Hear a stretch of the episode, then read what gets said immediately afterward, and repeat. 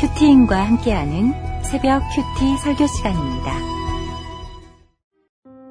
하루는 욥의 자녀들이 그 맏아들의 집에서 음식을 먹으며 포도주를 마실 때 사환이 욥에게 와서 아뢰되 소는 밭을 갈고 나귀는 그 곁에서 풀을 먹는데 스바 사람이 갑자기 이르러 그것들을 빼앗고 칼로 종들을 죽였나이다. 나만 홀로 피하였으므로 주인께 아래로 왔나이다. 그가 아직 말하는 동안에 또 한 사람이 와서 아르되 하나님의 불이 하늘에서 떨어져서 양과 종들을 살라 버렸나이다.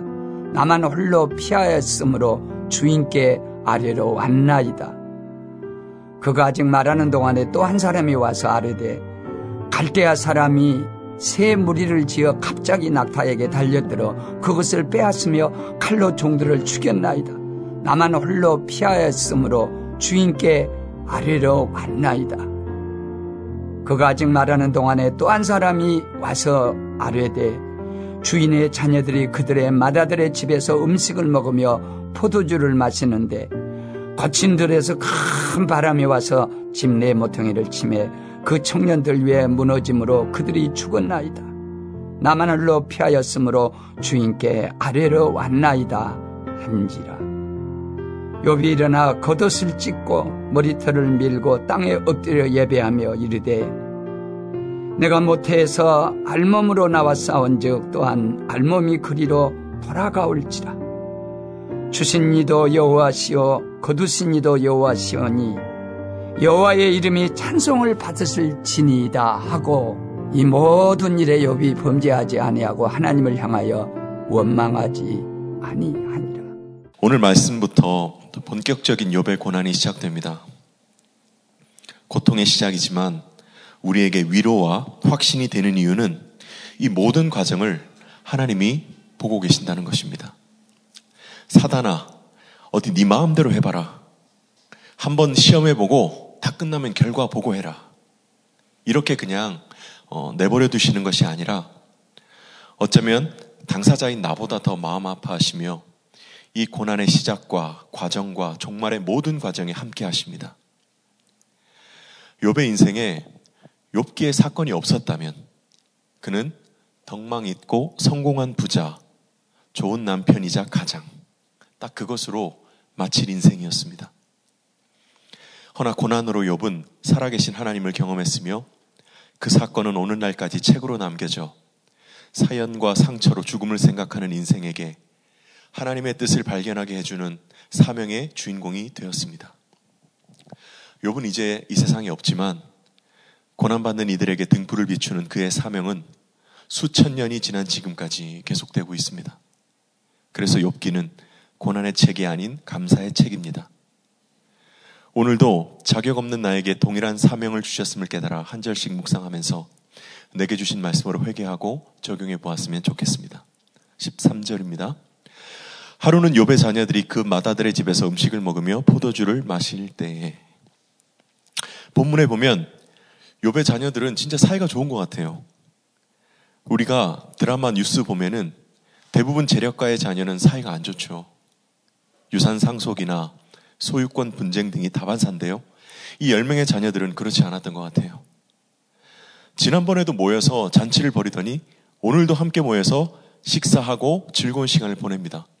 어제 본문에 보면 각자 생일마다 이렇게 잔치를 했다고 하니까 참 자주도 모였을 거예요.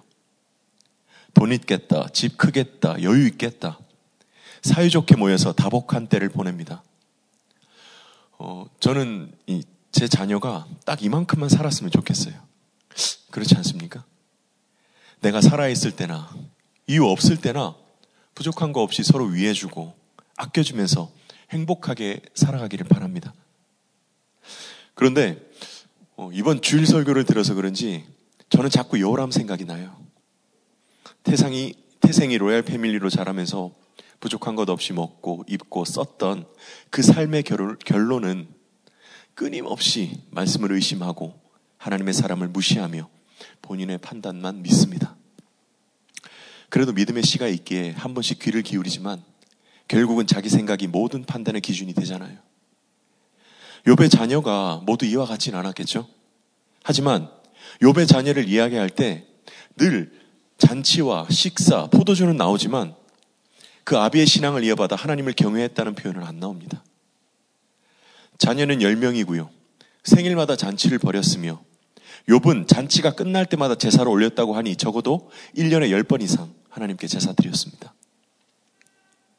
하지만 자녀들에게 그 제사가 아버지의 제사이지 내 제사가 되지 않았던 이유는 한 가지입니다. 대신 드렸기 때문입니다. 물론 욥에게 자녀 명수대로의 제사는 그의 신앙, 신앙 고백이자 적용입니다. 하지만 늘 세상이 좋고 누리는 것이 익숙한 자녀들의 인생은 언제나 그대로잖아요. 모이고 먹고 마십니다. 믿음의 대가 이어지도록 자녀가 예수님 잘 믿도록 내가 먼저 본이 되는 신앙생활을 하고요. 자녀를 위해 기도하는 것 너무나도 중요합니다. 하지만 반드시 지금부터 해야 하는 것은 오늘부터 함께 큐티하는 거예요. 자녀 스스로가 자신의 제사를 올리도록 함께 제사를 드려야 합니다. 기도하는 자식은 망하지 않는다. 하나님의 일을 하면 내 자녀는 책임지신다. 저는 이 귀한 보석 같은 글의 진짜 뜻을 헤아리지 못하고 어떻게든 교묘하게 이 말 아래에 피해서 이런저런 핑계로 함께 말씀을 볼 수 있어도 미루고 아직은 때가 아니다. 말해도 안 듣는다는 판단으로 제 게으름을 합리화하고 있습니다. 그리고 아직도 서로 다투지 않고 공부 잘해 성공하는 것이 최고의 가치관이라서 간절한 마음으로 말씀 앞에 앉히려는 노력을 하지 않습니다. 여러분, 부모인 우리가 분명히 기억합시다. 기도하는 부모의 자식은 망하지 않습니다. 그러나 함께 큐티하는 부모의 자식은 망해도 일어섭니다. 우리가 살면서 가르쳐야 하는 것이 바로 이것 아닙니까? 편안한 환경에서 먹고 마시는 욥의 자녀를 보며 내 자녀가 이와 같기를 바라는 마음 간절합니다. 그래서 제가 이렇게 못해주는 것만 미안해 하느라 지금 내가 뭘 해야 하는지를 모릅니다. 저는 이미 망한 세상, 죄뿐인 이 세상이라는 말씀을 들어도 여전히 자녀의 건강과 안전만 기도하는 못난 부모이며 죄인입니다. 정말 이제는 강권하에 앉혀서라도 말씀을 보며 함께 죄를 고백하는 회개의 제사를 드리기를 소망합니다. 이 힘든 제사는요, 부모에게는 전쟁, 자녀에게는 반항이 되겠죠. 하지만 이 전쟁 같은 제사는 이미 망한 이 땅에서 우리가 남길 최고의 유산임을 믿습니다. 우리의 신앙은 멸망하지 않으려고 가지는 것이 아니라 멸망을 인정하며 살기 위해 가지는 것이기 때문입니다. 우리가 함께 13절을 묵상하면서 내가 차일피일 미루고 있는 자녀와의 큐티, 가족과의 큐티 묵상에 대해 고민하며 적용해 보기를 결단했으면 좋겠습니다. 밑동 잘린 나무일만, 나무일 뿐만이 아니라 시기조차 알지 못하는 것이 인생이잖아요.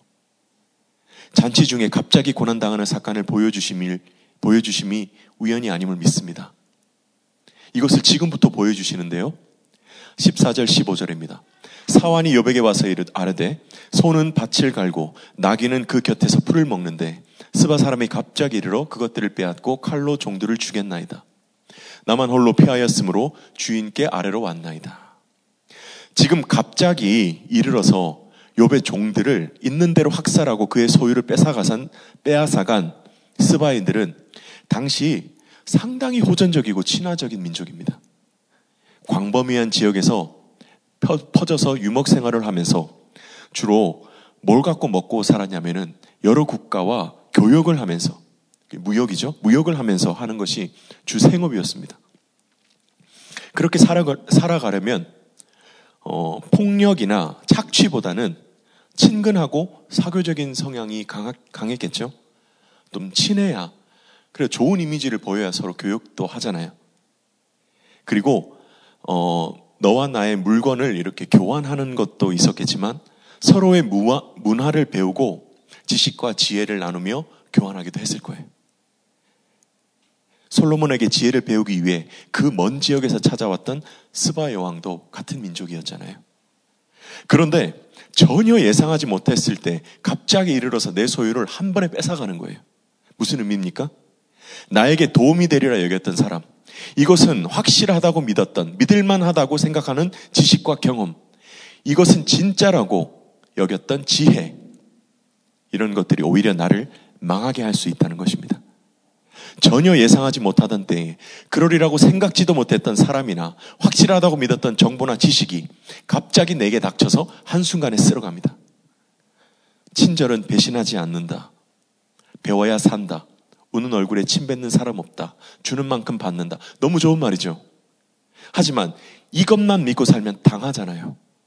먼저는 나 자신에게 당하고요. 실망합니다. 그리고 믿었던 사람들 앞에서 무너집니다. 16절입니다. 그가 아직 말하는 동안에 또 한 사람이 와서 아래되 하나님의 불이 하늘에서 떨어져 양과 종들을 살라 버렸나이다. 나만 홀로 피하였으므로 주인께 아래로 왔나이다. 지금 요백에 달려와 상황을 보고하고 있는 종은 요배 양떼와 종을 쓸어버린 불이 하나님의 불임을 확신하며 말하죠. 하나님의 불이 쓸어버렸나이다. 원어 애쉬 엘로힘은 하나님으로부터 나온 불로서 다른 여지 없이 이것은 하나님이 멸망하도록 보낸 불이라는 의미입니다. 3절에 보면 양떼만, 양떼만 7천 마리거든요. 이 많은 숫자의 양을 한 번에 쓸어버릴 만큼 거대한 화재가 순식간에 일어납니다. 고대 근동에서 하늘은 하나님이 거하시는 초소였습니다. 거기서 불이 떨어지는 것처럼 여겨지니까 종의 생각 그리고 그의 가치관으로는 하나님이 망하게 하신 사건입니다. 그러나 이걸 보면서 독자인 우리도 헷갈려서는 안 되죠. 지금 불을 내리는 대상이 누구예요? 사단입니다. 하나님 아니에요. 정확하게는 사단이 보낸 불이 맞죠.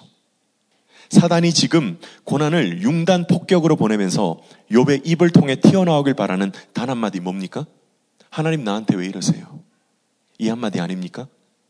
너무나 교묘하고 지혜로운 것이 사단입니다. 종의 입을 통해 하나님이 내리신 벌로 여기게 해서 욥의 원망하는 그 말 한마디 듣고 싶은 거예요. 예수 믿는다고 그렇게 티내더니 네 인생 이게 뭐냐? 하나님이 너한테 해준 게 뭐가 있냐? 들어보신 분 많으실 거예요.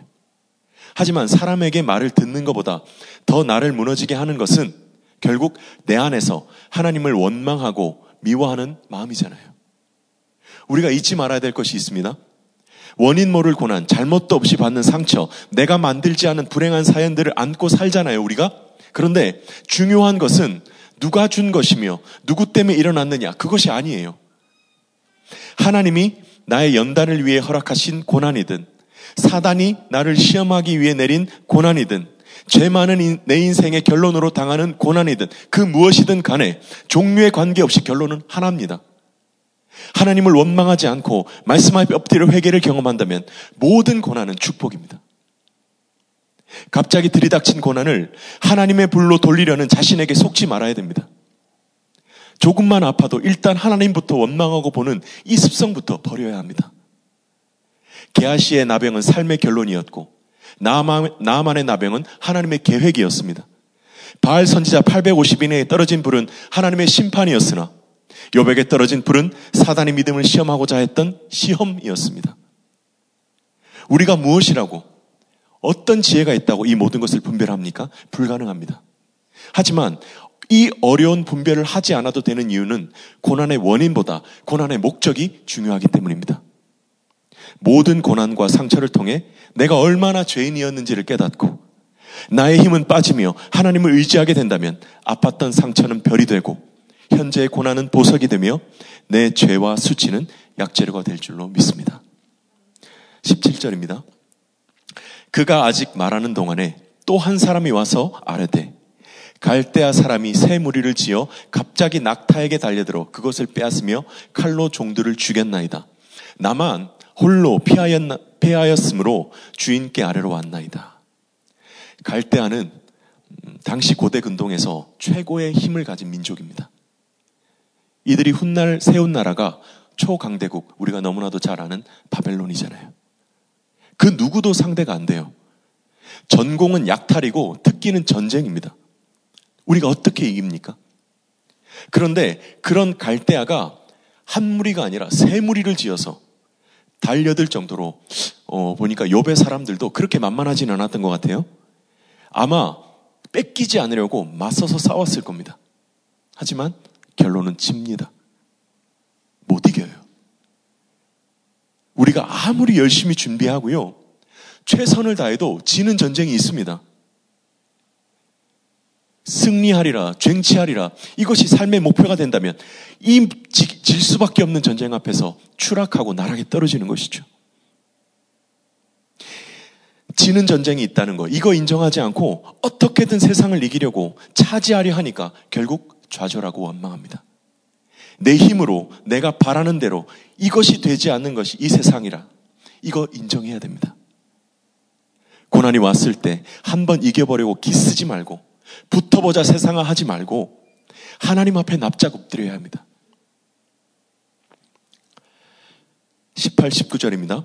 그가 아직 말하는 동안에 또 한 사람이 와서 아래되 주인의 자녀들이 그들의 맏형의 집에서 음식을 먹으며 포도주를 마시는데 거친 들에서 큰 바람이 와서 집 내 모퉁이를 침해 그 청년들 위에 무너짐으로 그들이 죽었나이다. 나만 홀로 피하였으므로 주인께 아래로 왔나이다 한지라. 거친 들에서 바람이 집을 치니까 자녀들이 죽습니다. 요비 참 부자잖아요. 인류 교육을 시키고 얼마나 튼튼하게 집을 지었을까요? 좋은 집에서 자녀를 살게 해주고 그렇게 가족끼리 잘 지내는데 바람 한 번 부니까 무너집니다. 욥은 지금 혼자 온전하고 정직하여 하나님을 경외하며 악에서 떠난 자잖아요. 그래서 이 사건이 찾아오는 거예요. 하나님을 진짜 봐야 되고요. 책으로라도 남겨져 고난이 축복임을 보여줘야 하는 그 사명의 인생이기 때문에 고난을 만납니다.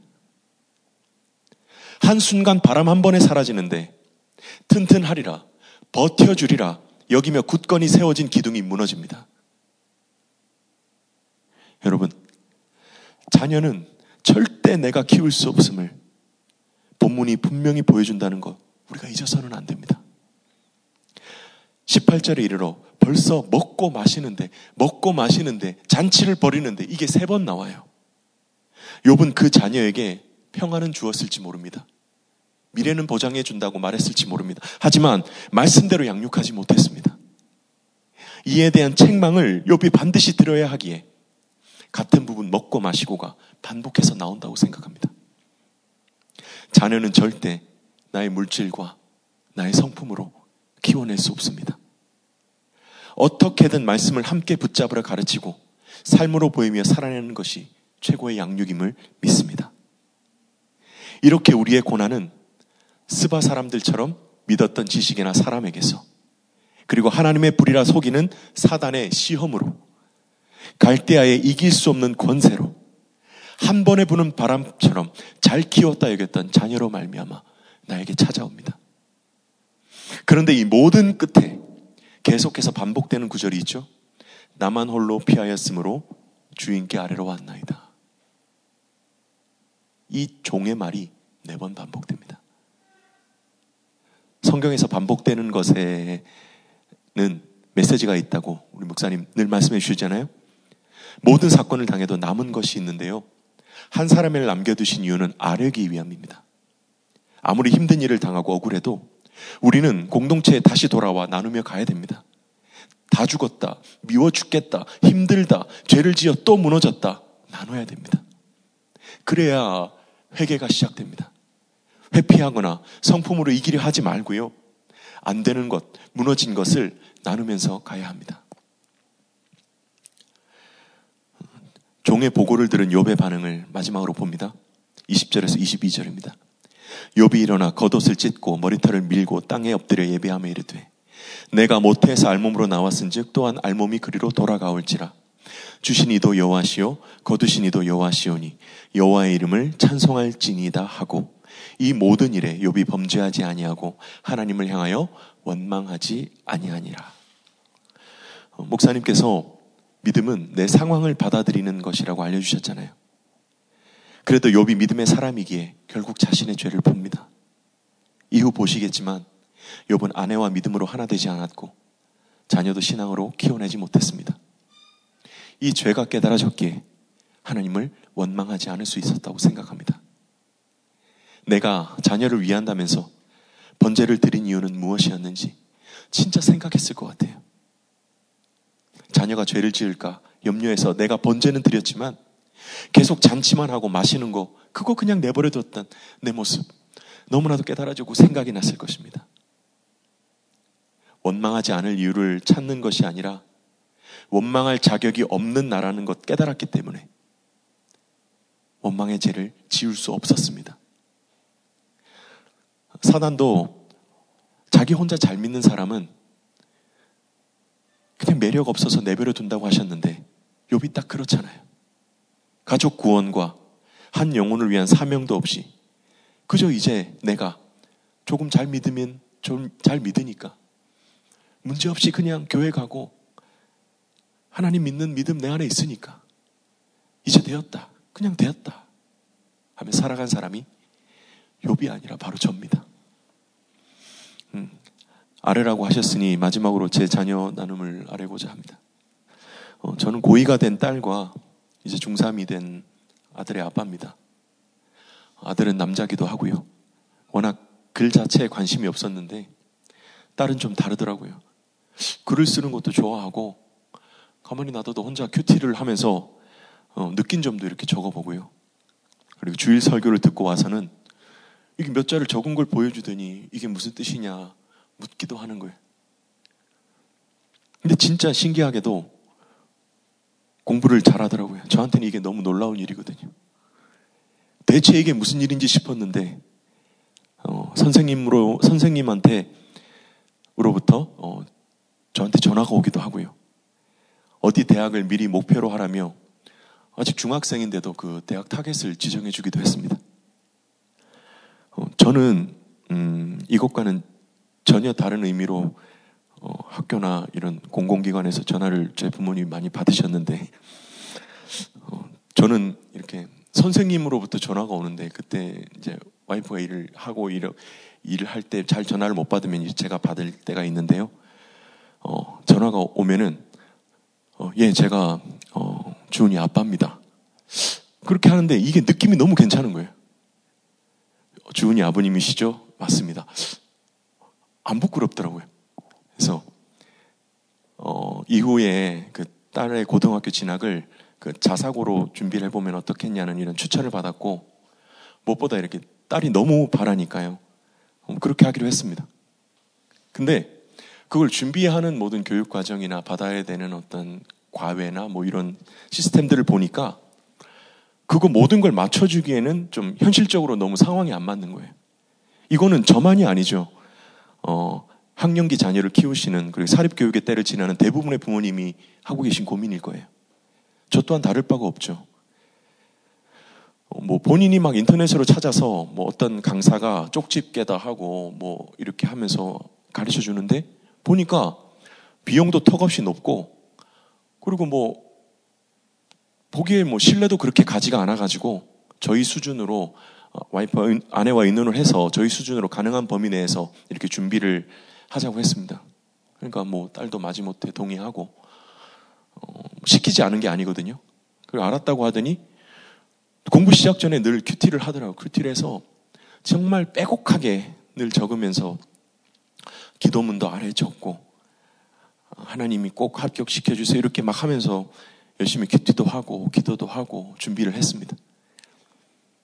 제가 봐도 진짜 피 말린다 싶을 정도로 아침부터 저녁까지 정말 죽어라고 하더라고요, 몇 달을. 그런데 결론은 친구 셋이서 지원을 했는데 두 명은 붙고 본인 혼자 떨어졌습니다. 어, 방에서 하루 넘게 꼬박 나오지를 않더라고요. 기회다. 이렇게 싶어서 붙으면 회개, 떨어지면 감사. 진짜 제 마음을 담아가지고, 어, 그날 말씀 넣어서 메시지를 이렇게 보냈습니다. 근데 한참 있다 온 답은 한 문장이었습니다. 개소리 하지 마라. 그러더니 원래는 원래도 이제 좀 어, 저와는 말하는 걸 좀 싫어했었는데 그 이후로는 다른 모든 원망을 저한테 돌리더니 아예 저랑은 말을 끊었습니다.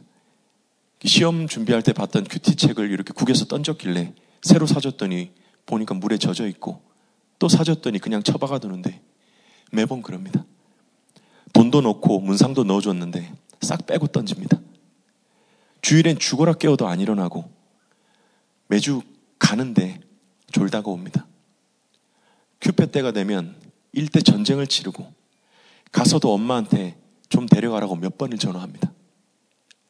혹시나 좀 대화라도 할라 치면은 어디서 그렇게 모진 말을 배웠는지 금세 엄마를 울리고 아빠를 기가 차게 합니다. 너희에게서 태어난 것이 불행이다. 내가 죽거나 사라지면 좀 만족하겠냐. 이런 말이 뭐 남한테 모르겠네. 딸한테 들으니까 이게 그냥 뭐 섭섭한 거에서 그치지 않더라고요. 참 마음이 아팠습니다. 또 그렇게 말할까봐 저도 이제 점점 입을 닫게 되더라고요.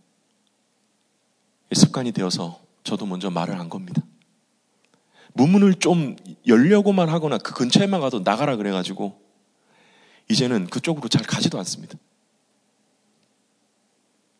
어쩌다 학원에 데려다 줄 때 이렇게 말을 섞을 수 있는데 그때도 전화기만 보죠. 어쩌다 겨우 큐티를 같이 하면 그냥 목 나간 사람처럼 그냥 가만히 있습니다. 그게 더 좀 두렵더라고요. 차라리 째려보든지 싫다고 하든지 그냥 없는 사람처럼 그냥 가만히 이렇게 있다가 기도하면 그냥 일어나서 갑니다. 얼마 전에 교회에서 어, 머리가 하얀 목사님이 계신 우리가 아는 그분 이제 딸이 저희 딸하고 거의 나이가 비슷한데 멀리서 교회 복도에서 아빠 하면서 이렇게 달려와서 아빠 손을 잡고 이렇게 이렇게 막 흔드는데 아, 정말 낭락한 사람처럼 한참 이렇게 보고 있었습니다. 그 평범한 것이 어떻게 그렇게 부럽다. 저는 진짜 손을 잡아본 것도 몇 달인지 모르겠습니다. 근처에도 못 오게 해서. 그래서 참 부럽더라고요. 한참을 보고 있었습니다. 도대체 내가 뭘 잘못했나? 왜 아들은 기도 안 들리고 밤새 게임만 하다가 점점 거짓말이 늘어가고 딸은 남인지 자식인지도 모르게 살게 됐는지 모르겠습니다. 남들은 진짜 가족을 통해 힘도 얻고 위로받는다 하는데 하필 목사인 내 가정은 왜 이런가? 말씀 들을 때는 내 탓으로 인정되죠. 내 죄다. 근데 직접 다시 와서 그 꼴을 보고 그 상황을 겪으면은 늘 제자리입니다. 그냥 오늘 말씀을 제가 묵상하지 못했다면, 이, 이날 큐티, 오늘의 큐티를 제가 하지 못했다면, 저는 그냥 이게 쳇바퀴였을 것 같아요. 항상, 뭐 시간이 해결해 주겠지. 뭐 지는 그렇게 살고 난 그렇게 살겠지. 내가 최선을 안 다했냐. 그냥 이게 다였을 것 같습니다. 근데 오늘 여배 자녀들 묵상하면서 진짜 제, 제 죄가 무엇인지를 깨닫게 하십니다. 그래도 한때 나처럼 일탈하는 인생은 아니니까. 저렇게 놔두고 나는 내 할 일 하면서 살겠지. 이 생각이 점점 익숙해지고 있습니다.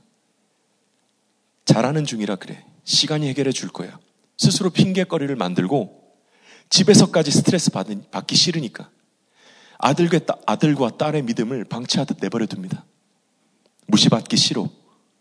말씀 듣기, 말, 말 섞기 나도 귀찮고 안 듣는다. 판단해 버리기 때문입니다. 그러면서 사이 좋은 부녀가 부럽기만 하고 딸의 신앙이 자라지 못하는 것에 대해 심각하지 않습니다.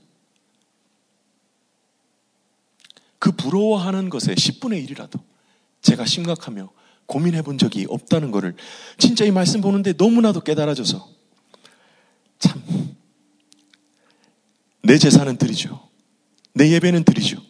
근데 함께 회개하며 제사하지 못하는 것이 제 믿음의 수준이며 비교와 원망하느라 해야 할 적용에 손을 놓은 자였음을 고백합니다. 오늘부터 싫어해도 먼저 가서 기도해주고 읽지 않아도 몇 자라도 적어 제 큐티 나눔을 전하겠습니다. 하나님과 제 자녀가 멀어지는 것에 진정으로 애통한 마음을 가지게 해달라고 기도하며 매달리는 아비가 되게 해달라고 간구하겠습니다. 당신이 엄마니 좀 해봐. 그 말 대신 지금 그 자리에 내가 할 수 있는 인내와 지혜를 주시기를 소원합니다. 혹시 저처럼요. 그냥 학생이 공부하고 그냥 왔다는 가는 거는 같아서 자녀의 신앙에 무감각한 분이 계시지는 않습니까? 혹은 너무 문제가 많은 자녀라 아예 손 놓고 계시지는 않습니까? 자녀의 명수대로 제사를 드리는 것도 중요하지만 갑작스럽게 닥치는 고난을 대비하는 유일한 길인 말씀을 가르치며 함께 나누는 이 사명을 계속하기로 결단하는 부모가 되기로 작정하셨으면 좋겠습니다. 듣지 않는 것 같아도, 무시하는 것 같아도, 우리의 인내와 눈물을 기억하시는 하나님께서 반드시 말씀의 열매를 우리의 가정과 자녀의 마음에 심어주실 것을 믿습니다. 늘 던져주는 큐티 책이라는 걸 제가 알아요. 절대로 안 본다는 거. 저는 그냥 판단하는 거예요. 그래서 하는, 할수록 더, 나만 더 나쁜 사람 된다라서 생각을 하다가 어느 날 이렇게 던져놓은 큐티책 있잖아요. 그 청큐를 그래도 습관 삼아 이렇게 쭉 이렇게 하는데 그 새 책 같은 책에 중간에 딱 한자 적혀, 적혀 있더라고 그래도. 하나님 미워요였지만 적혀 있더라고. 그 마음을 관심이 없는 거예요, 제가. 제가 날 싫어하니까. 참, 왜, 참 겨우 이 주제밖에 안 되는지 모르겠습니다. 정말 인내하고 적용하고 결단하면서 자녀의 말씀 양육을 위해서 함께 힘쓰는 그리고 그것을 위해 눈물을 흘리며 포기하지 않는 부모가 되기를 그리고 함께 되어 주시기를 소망합니다. 함께 묵상하며 적용해 보았으면 좋겠습니다. 나는 사단도 내버려 두는 홀로 신앙인은 아닙니까? 자녀와 가정에 말씀이 심겨지기 위해 어떤 인내와 노력을 하고 있습니까? 기도하겠습니다. 아버지 하나님, 내 제사 드린다고, 내 예배 드린다고, 나는 하나님 믿는다고, 가족 구원의 때를 내가 정하고, 지금 해야 할 적용에 등한시하는 이 무능력한 아비오 목사를 용서하여 주시옵소서. 아버지 하나님, 우리가 분명 해야 될 일이 있는데, 고난은 두려워하고, 고난은 오지 않길 바라면서,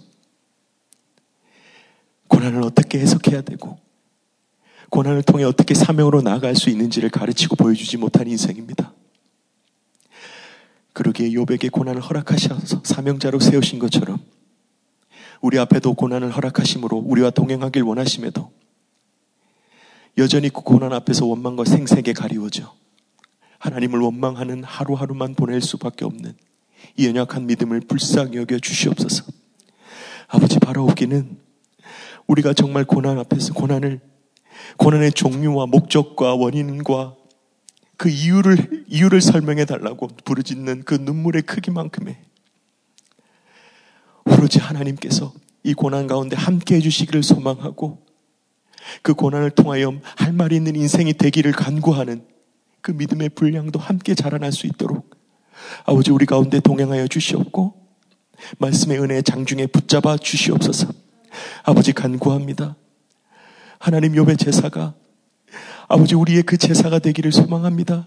하오나 그 드리는 제사에 먼저 자녀를 먼저 양육 양 영육간에 세우며 부족한 자녀의 믿음에 대해 진심으로 눈물 흘리며 애통하고 가정 구원에 소, 얼마나 내가 소홀한 자인지를 먼저 돌아보며 회개할 수 있는 우리 영혼이 될 수 있도록 주님 도와주시옵소서. 아버지 내가 지금 너무나도 사는 것이 힘들고 버겁고 나를 싫어하는 사람이 나도 싫고 내가 당하기 싫은 고난을 당하는 그 모든 무게가 너무 버거워서 내가 지금 해야 될 일과 힘들어도 함께, 함께 버텨야 될 인내와 적용의 말씀 묵상과 함께 말씀을 나누며 가정 가운데 말씀을 전해야 하는 그 사명을 등한시하고 있다면 아버지 이 시간 진심으로 엎드려 하나님 앞에 자복하는 인생이 되기를 간구합니다.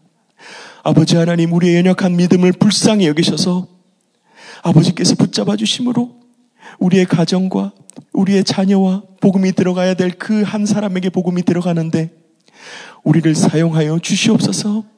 아버지 하나님 듣지 않는 것 같아도 무시하는 것 같아도 우리가 포기하지 않는 이상 하나님 우리와 동행하여 주시고 끝까지 도와주실 것을 믿습니다. 아버지 하나님, 그 아버지 그 때를 우리가 절대로 정하지 않도록 주님 도와주시고, 마음대로 되지 않는다 하여도 포기하지 않고 불쌍히 여겨주시고 명수대로 예배드리는 그 제사를 그치지 않되 끝까지 한 영혼 잡고 간절히 기도할 수 있는 믿음의 인내를 우리 가운데 허락하여 주시옵소서. 아버지 하나님, 아버지 나에게 역할을 맡겨주신 것 생각하며 나의 입술의 죄로 범죄하지 않고 나의 고난 가운데서도 오로지 주님의 향하여 머리와 마음과 가슴을 드는 오늘 하루가 될 수 있도록 주님 도와주시옵소서. 오늘도 피를 흘리기까지 죄와 싸우며 그 수많은 고난 가운데서도 한 영혼을 위해 말씀을 전하기 위해 노력하는 그 우리 성도님들 가운데 찾아가 주시오며 그 가정에 그 자녀의 말씀이 들리는 은혜를 허락하여 주시옵소서. 우리에게 말씀 전하시기 위해 이 메마른 심령에 말씀 부어주시고자 아버지 하나님의 눈물로 애통하신 우리 목사님의 건강과 사명 가운데 우리 주님 끝까지 동행하여 주시오며 잘 심겨진 열매와 같이 아버지 우리 안에서 말씀이 자라 뿌리 내림으로 그분의 노력에 하나님 조금의 열매라도 끼쳐드릴 수 있는 아버지 우리 인생이 될 수 있도록 주님 도와주시오며 아버지 하나님 지금부터 시작되는 우리들 교회 모든 청년 교회와 우리들 교회 모든 해외 아웃리치 가운데 주여 말씀이 뻗어 자라나는 동일한 은혜를 허락하여 주시오며 우리 모든 고난에 동행하시고 아버지 우리 모든 사명의 처음의 끝이 되시는 예수 그리스도 이름으로 간절히 기도합나이다. 아멘. 시간 우리 각자의 기도 제목을 놓고 하나님 앞에 기도하며 나아가겠습니다.